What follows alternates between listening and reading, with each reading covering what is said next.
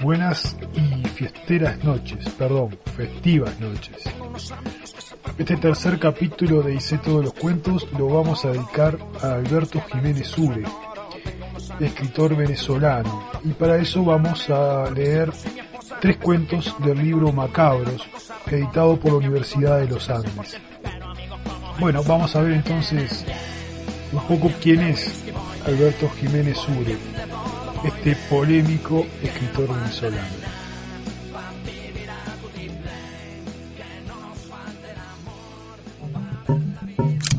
Biografías. Biografías.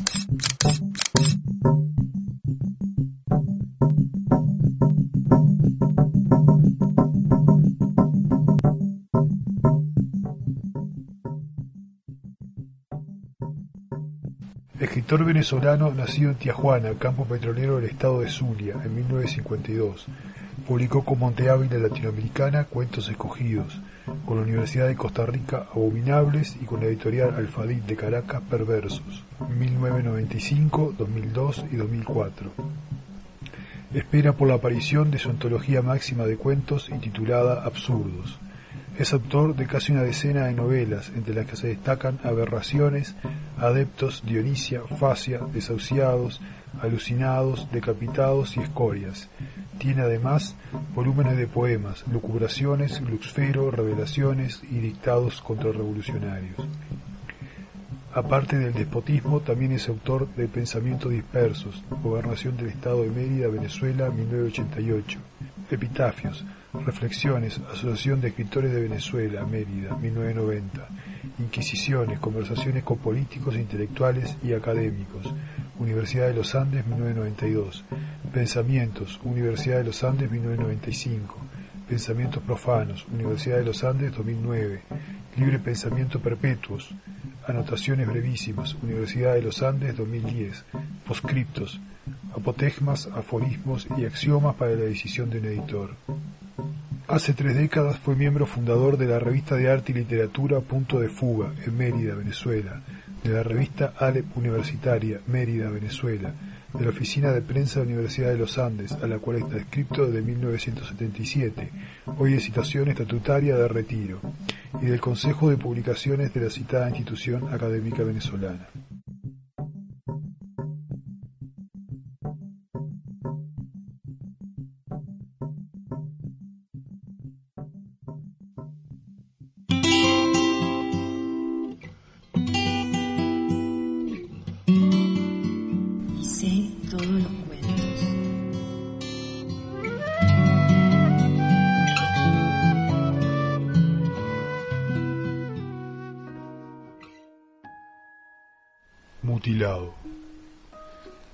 Durante más de un lustro, Villa eligió la violencia para dirimir sus desacuerdos con Ukunube. De costumbres apacibles, intelectual, ligeramente inclinado a Baco y atractivo para muchas mujeres, su marido había resignado, claudicado. Vía era hermosa, inteligente y también encantadora para los varones, pero a causa de su frecuente mal humor y sus prejuicios, era difícil que alguien se atreviera a cortejarla o adularla, aparte de lo cual asumía los típicos comportamientos de las casadas. Okunue estaba destinado a convertirse en el elemento físico mediante el que Vía desataría todo su odio, su ira. Cruelmente se desinhibía cuando la oportunidad de proferir golpes se presentaba. Eres un degenerado, solía gritarle. Un tipejo egocéntrico, bruto, ordinario, camionero, promiscuo, sádico, estafador, No me has dado la vida que prometiste, puto, coño de madre, rata, gusano, excremento de cañería, infeliz, desalmado, mal padre. En ocasiones parecía que su forma de proceder respondía a sus celos extremos. Sin embargo, específicos e inequívocos rasgos delataban su placer por la praxis del castigo corporal. De su boca brotaba espuma, sus ojos, que normalmente eran verdes, se volvían llamas y sus labios adquirían una mueca horrenda. Es decir, su belleza se transformaba en monstruosidad. Sin éxito, Okunue intentó persuadirla de actuar sin exaltaciones, de discutir los problemas sin recurrir a la violencia. Vía reincidía constantemente, lo lesionaba con diferentes instrumentos, le arrancaba los cabellos, lo rasguñaba y hasta quiso dejarlo ciego. Le arrojó el contenido de un frasco de alcohol puro en los ojos, provocándole una grave irritación corneana. También lo amenazaba con verterle ácidos para lograr su definitiva ceguera. La más peligrosa de sus ideas fue, sin duda, la de amputarle el falo tras verlo dormido. Empero, ignoraba que ya por la mente de su esposo deambulaba ese recurso, sesgar su miembro. De ese modo, Vía lo dejaría en paz y admitiría que él no le era infiel por no poder ni querer. Una noche, casi al amanecer y abrumado por las sistemáticas agresiones de Vía, el carajo compró una docena de pócimas espumosas ilegales. Escuchaba música y bebía. De pronto, afiló el cuchillo que usaba para deshuesar pollos y luego de ponerlo erecto, cortó su falo. Automáticamente, del tronco brotaron chorros de un líquido color ocre, cuya consistencia recordaba el barro. Okunue tiró el arma se llevó las manos a la zona sexuada y cayó desmayado. Más tarde, Vía lo halló con la ayuda de la chica del servicio doméstico. Lo condujo hacia la calle, para un taxi y le pidió que se apresurara rumbo al hospital. Allá los interrogatorios médicos y las pesquisas policiales fueron embarazosas. Okunue recuperó el conocimiento y formuló, nadie me hirió, volitivamente amputé mi pene. La sirvienta se dio la tarea de limpiar las paredes del cuarto de baño, donde Okunue, enloquecido, se castró. Trató de recoger lo que del miembro de su patrón dejaron las cucarachas y hormigas falófagas de la casa. Inútil propósito. Del techo saltaron y le atacaron los orópteros y los himenópteros. Presa del pánico, huyó. Ulteriormente, retornó la calma al hogar. No se oían insultos, alaridos de medianoche, recriminaciones, los comunes estrépitos producidos por los vidrios a romperse. El presidente de la Junta de Condominio del edificio lo felicitó y retiró la amenaza de desalojo que por escándalos pendía sobre la familia. Okunue se dedicó aún más a su trabajo escritural, a la lectura y a ver películas. Platicaba poco y, progresivamente, aumentó su insomnio.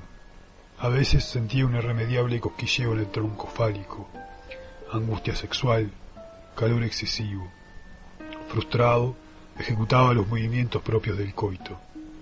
Entonces sus lágrimas se precipitaban y humedecían sus pómulos, que bajo la luz de la luna mostraban inusitado brillo.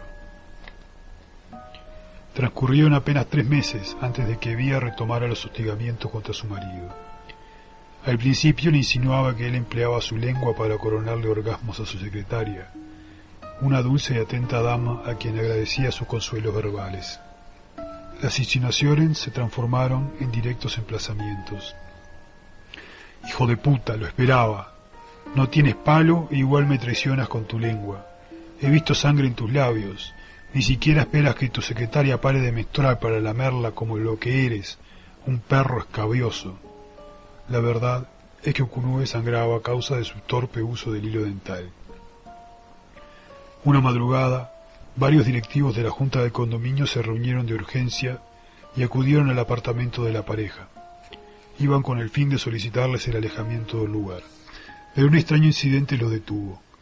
Víctima de un intenso dolor, Okunue se arrastraba por el pasillo que comunicaba los apartamentos del piso 3. De su boca manaba copiosa sangre y todavía con fuerza su mano derecha apretaba una tijera análoga a las empleadas por los descuartizadores de aves de carnicerías. Lo rescataron y personalmente llevaron a una clínica situada a pocos metros de ahí. El presidente del condominio utilizó su tarjeta de crédito para responsabilizarse por los gastos. La administración del edificio contaba con una partida de contingencia especialmente destinada a los residentes en tragedia. Busque velozmente la lengua del Señor, rogó uno de los cirujanos. Estamos en condiciones de anexársela. Un voluntario fue y pudo ver como el perro debía, un pequinés de hocico extra, se disputaba entre cucarachas y hormigas el pedazo de carne. Le narró el accidente a la señora de la casa, y junto a ella de nuevo se dirigió al establecimiento hospitalario. Al enterarse de la pérdida del órgano, los médicos que tenían listo Cunue en el quirófano decidieron rasparle la zona mutilada y coserla. Vía mostraba desequilibrio psíquico por la acción de su hombre. Una enfermera le aplicó calmante intravenosos. Al cambio de las cosas, mudo y sin miembro, Okunue proseguía su existencia. Oficialmente las autoridades de la institución universitaria donde laboraba ordenaron que fuese pensionado. Creyéndolo loco, sus antiguas amistades y compañeros de trabajo lo rechazaban. En los ambientes culturales, gente maliciosa esparcía numerosos rumores en los cuales él era descripto cual imbécil. Por su parte, Villa visitaba todas las noches una iglesia evangélica. Se confesaba arrepentida y penitente. Cruzaba escasas palabras con Okunue. Temía, según dijo a uno de sus cuñados, que su esposo la asesinara por venganza. Ningún infundio se propagó mayor. Jamás aquel infortunado haría daño a quien tanto amó. Okunue fue divisado por última vez en un sanatorio para minusválidos. Se desplazaba en una silla de ruedas electrónica y carecía de manos, pies y nariz. La semana próxima llegarán de uso tus prótesis, le alentaba una hermosa enfermera. Parecerás una persona normal, ya verás.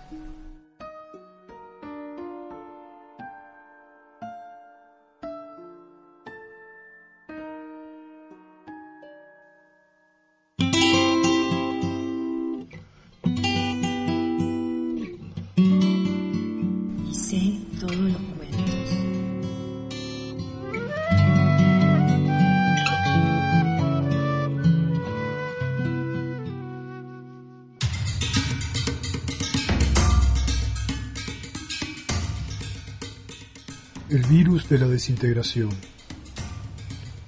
El hombre estornudó y uno de sus ojos salió íntegramente disparado del globo ocular hacia la calle. Algunos transeúntes se detuvieron para mirar el órgano, que ensangrentado se movía encima de la acera. De nuevo el tipo despidió chorros de verduzco líquido por su nariz y boca. Esta vez perdió completamente sus dientes. Más curiosos engrosaban la turba alrededor de la capitante dictadura y el ojo. No habían transcurrido más de un minuto cuando el resfriado sujeto expulsó otra vez sus mocos. Fue tan fuerte el desahogo que su nariz se desprendió de la cara y rodó por entre las piernas de los figones.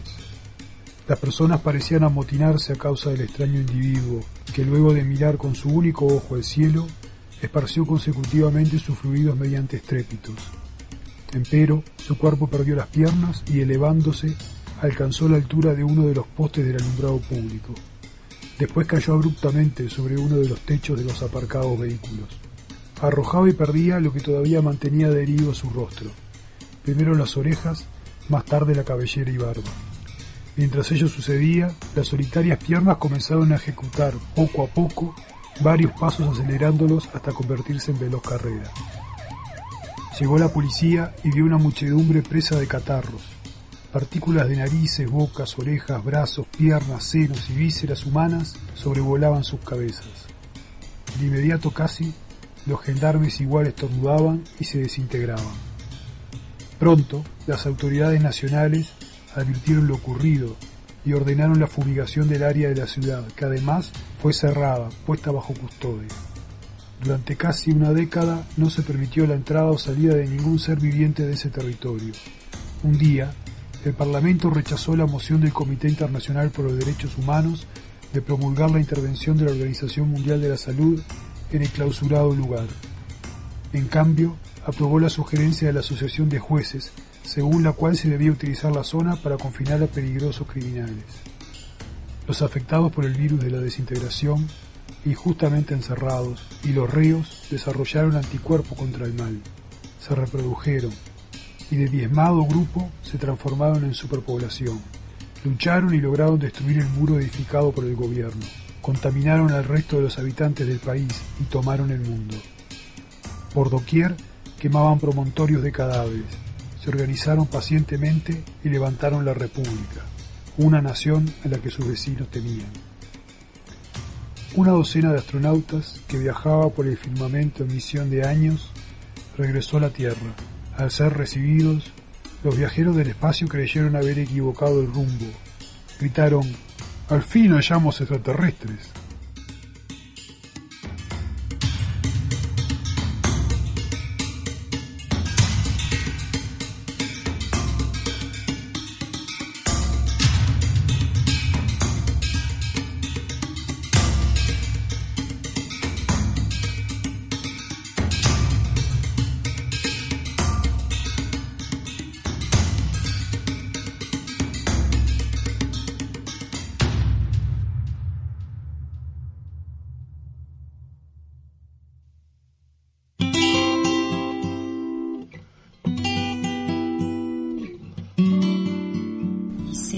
Todos.